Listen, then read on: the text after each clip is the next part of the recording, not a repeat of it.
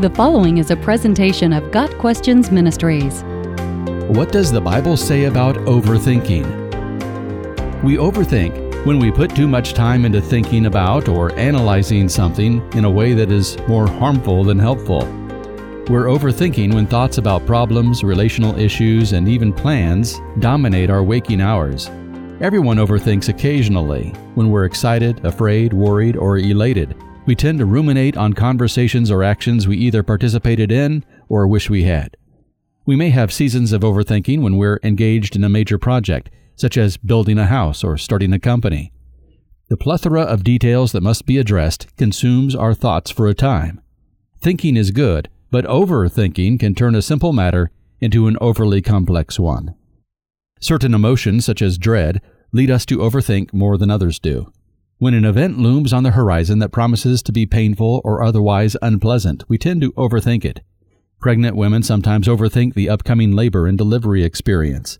They mentally live through the anticipated agony and possible tragic outcomes as a way of preparing themselves for it. We can also overthink past events or conflicts, rehashing every syllable or action taken in an effort to process it. Of course, such overthinking does no good. What's done is done. Introverts are more prone to overthinking than extroverts due to their natural tendency to live inside their own heads. Our minds are always going. Many of us carry on running conversations inside our heads all day long. Thoughts about one situation overlap thoughts about another, and we return over and over again to the ones that elicit strong emotion. A few people, by design, can successfully compartmentalize their thoughts so that they do not overthink but most of us will engage in overthinking at times. This is normal, but when it becomes a lifestyle of worry or anxiety, we need to change something. One way to avoid overthinking a subject is to incorporate scripture and prayer into one's thoughts. The psalmists give us excellent examples of this.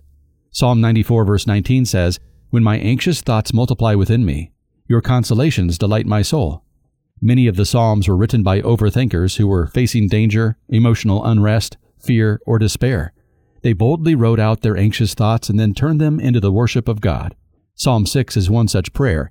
Verse 6 describes the condition of many who overthink. I am worn out from my groaning. All night long I flood my bed with weeping and drench my couch with tears. Yet the author, David, does not stop there.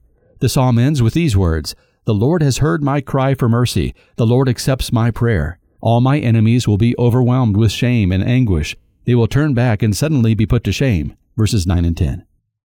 Satan capitalizes on our inclination to overthink by creating doubts and fears about spiritual things.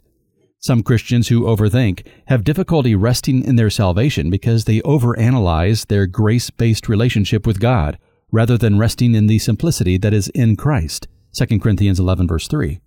They fear that if they haven't thought of everything, God might reject them. This is unhealthy and an example of the fiery darts warned about in Ephesians 6, verse 16.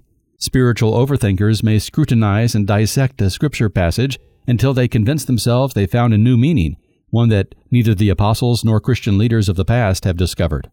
Cults and false religions have been founded by overthinking. Overthinking can be transformed into a positive activity such as healthy meditation, prayer, or scripture memorization. It's helpful to research specific verses that address overthinking and have them ready when the obsessive thoughts start. Quoting them aloud, purposefully transferring the issue to God, and telling ourselves, No, I'm going to change my thoughts now, are all ways that we can resist the impulse to overthink. Giving our minds a constructive project also helps keep them away from harmful, obsessive thoughts. Many who struggle with overthinking have poured their energies into creative endeavors, such as writing, music, and art and thereby bring beauty from otherwise damaging thinking patterns. Prayer, meditation, and productive outlets for expression can all help relieve the pressure that leads to overthinking. Got Questions Ministry seeks to glorify the Lord Jesus Christ by providing biblical answers to today's questions. Online at GotQuestions.org.